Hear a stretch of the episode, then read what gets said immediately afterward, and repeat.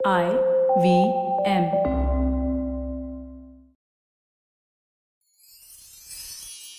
எத்திசையும் புகழ் மணக்க இருந்த பெரும் தமிழனங்கே தமிழனங்கே உன் சீரிழமை திறம் வியந்து செயல் மறந்து வாழ்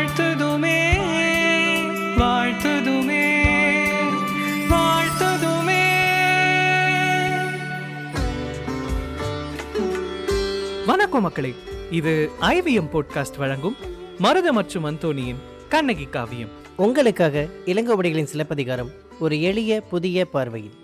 ஒரு வழியா வெகு தூர பயணம் மேற்கொண்ட கண்ணகியும் கோவலனும் கவுந்தியடிகளும் மதுரை மாநகரத்தோட எல்லைய அடைஞ்சிட்டாங்க.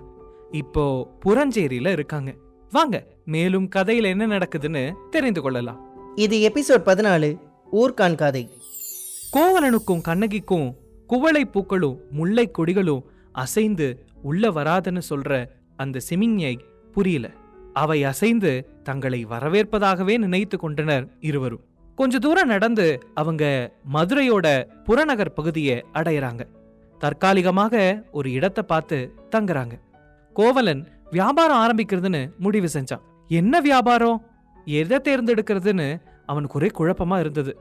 அவனுடைய மூதாதையர்கள்ல தொடங்கி எல்லோருமே வியாபாரிகள் தான் எதை செஞ்சாலும் நன்றாக யோசித்த பிறகுதான் முடிவு செய்வார்கள்.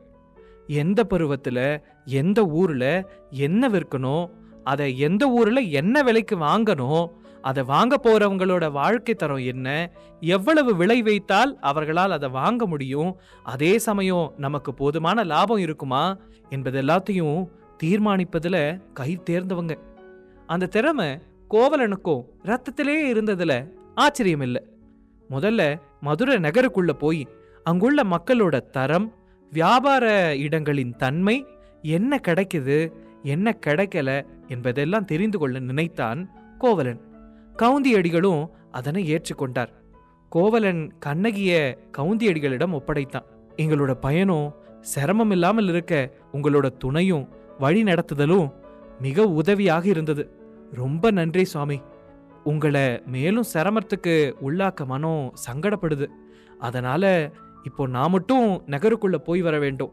அதுவரை கண்ணகிய உங்க பொறுப்புல விட்டுட்டு போறதுல உங்களுக்கு எதுவும் ஆட்சேபணம் இல்லையே என்று பணிவோடு கேட்டான். அடிகளே என் தவறுனால ஏற்பட்ட துன்பங்களுக்கு உங்களையும் ஆட்கொள்கிறேனா நான்? அப்படின்னு கேட்க கவுந்தியடிகள் கோவலனை நிமிர்ந்து பார்க்க அவன் கண்களில் குற்ற உணர்வு தெரிந்தது.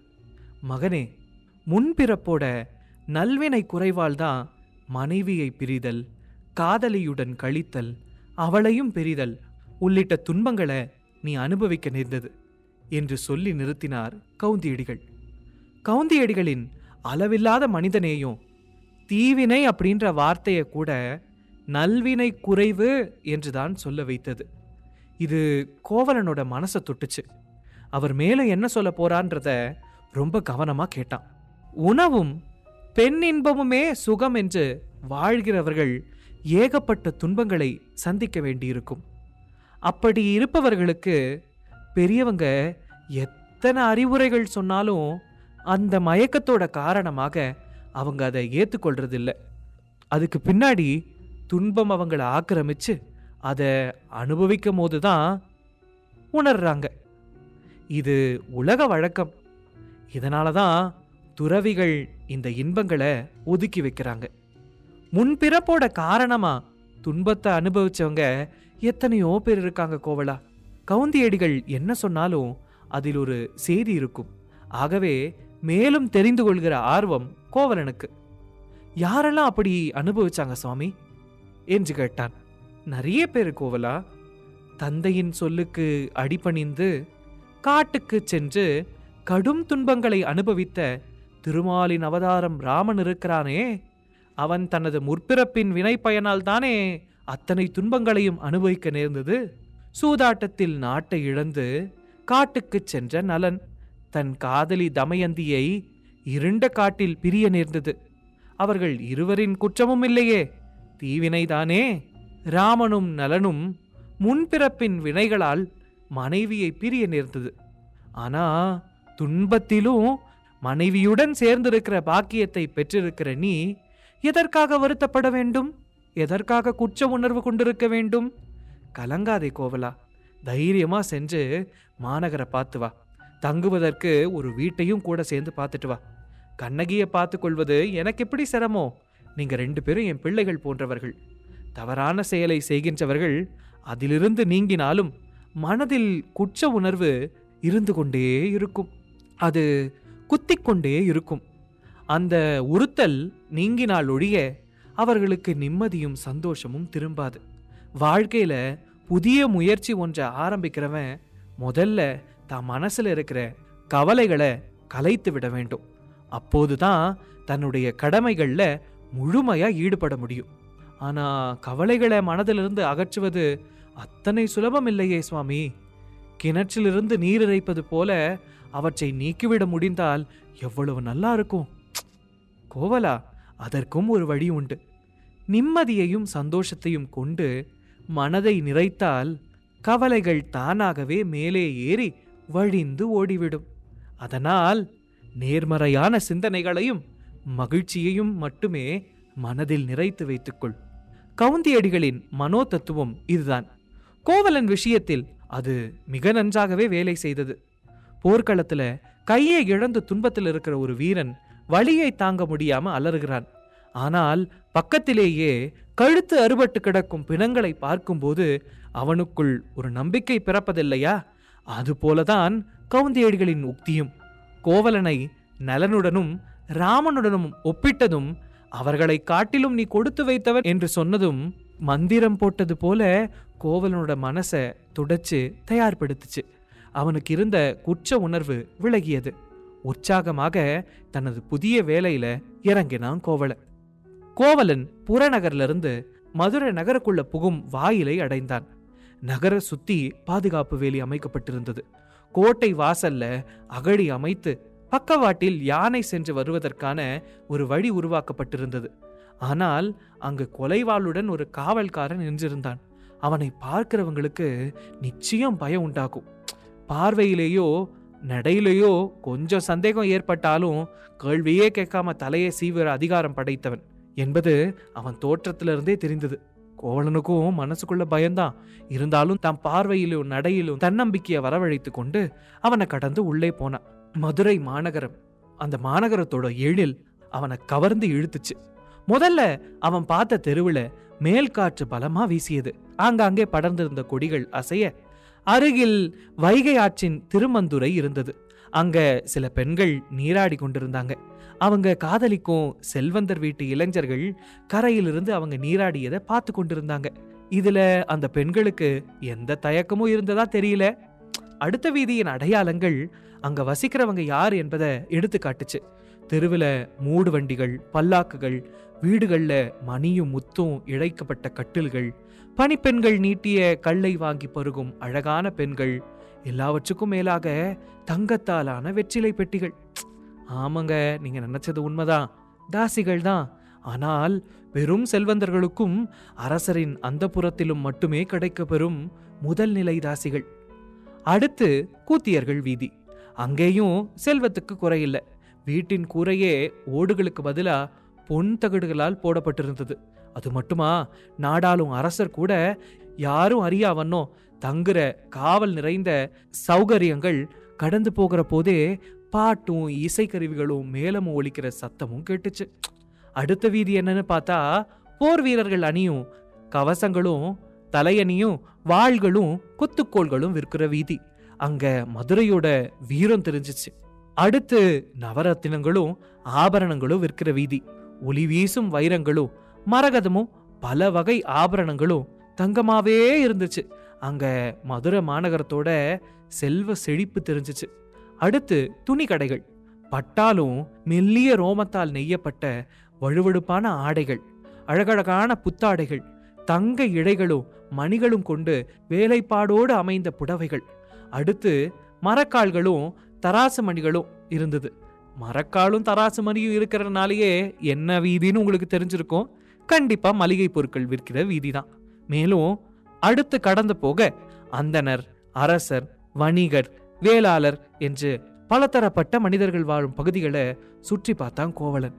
ஆனா இத்தனை வீதிகளிலும் தான் கண்ணகியோட தங்குவதற்கான சரியான இடம் என்று ஏதும் அவன் கண்ணில் படலை. அப்படி அவன் பார்க்கறது எல்லாமே அவன் மனசுக்கு நிம்மதியையும் தரலை. அல்லது அவனுக்கு பிடிக்கவும் இல்லை. பெரும்பாலான இந்த வீதிகளில் ஒன்று பணக்காரங்களாக இருக்கிறாங்க இல்லை தாசிகளாக இருக்கிறாங்க. இல்லைன்னா அது ஒரு கடத்தெருவாக இருக்கு.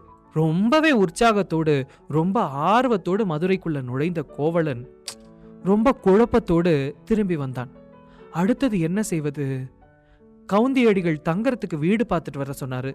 இங்க நாம தங்கறதுக்கு ஏத்த இடம் எங்கேயுமே இல்லையே. எங்க தங்கறது? அப்படின்னு அவனுக்கு புரியவே இல்லை. இதே குழப்பத்தோட தொடர்ந்து இணைந்திருங்க. இப்போ இந்த காதைக்கான மருதுவோட கவிதை. ஊர்கான் கதை.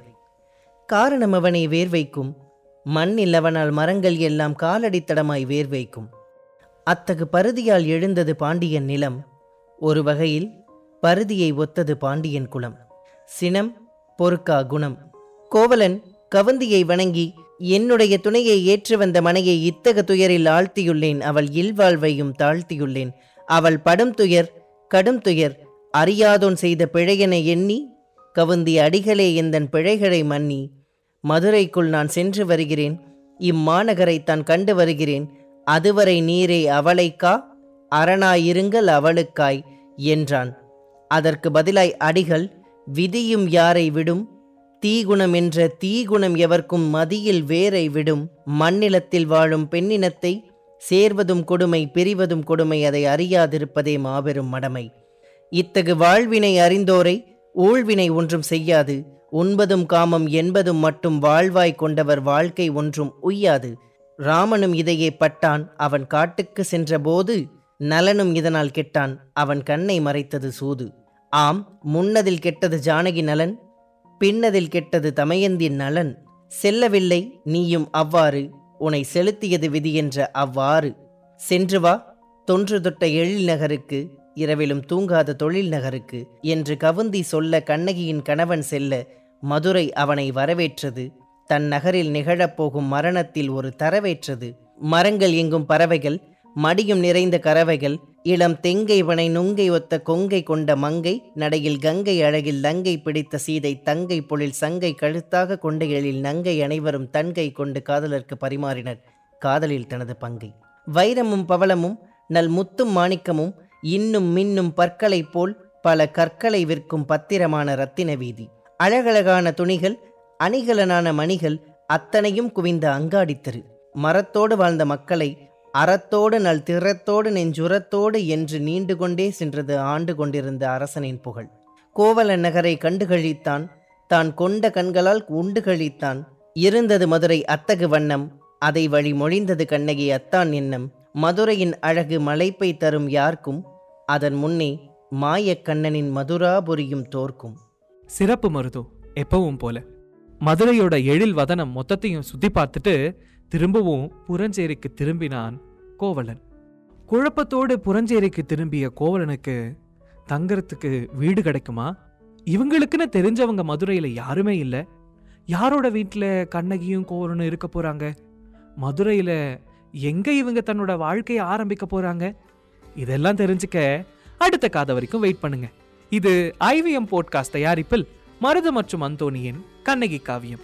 உங்களுக்காக இளங்கோவடிகளின் சிலப்பதிகாரம் ஒரு எளிய புதிய பார்வையில். இது போல இன்னும் பல சுவாரஸ்யமான பாட்காஸ்டுகளை கேட்க ஐவிஎம் பாட்காஸ்ட் டாட் காம் என்ற இணையதளத்திற்கு வாங்க. இல்லைனா ஐவிஎம் பாட்காஸ்ட் ஆப்பை டவுன்லோட் பண்ணுங்க. இந்த பாட்காஸ்ட்டை பற்றின உங்களோட கமெண்ட்ஸை கவித்திரல் ஓஷன் ஆஃப் தமிழ் போயட்ரி என்ற யூடியூப் சேனல்லையும் நீங்கள் விரும்புகிற எல்லா மேஜர் ஆடியோ தளங்கள்லையும் பின்னோட்டத்தில் பதிவிடலாம். அண்ட் மறக்காமல் தமிழ் இலக்கியங்களை எளிய தமிழில் கேட்டு சுவைத்திட கண்ணகி காவியம் தமிழ் பாட்காஸ்ட்டை சப்ஸ்கிரைப் பண்ணி உங்கள் நண்பர்களோட ஷேர் பண்ணுங்கள்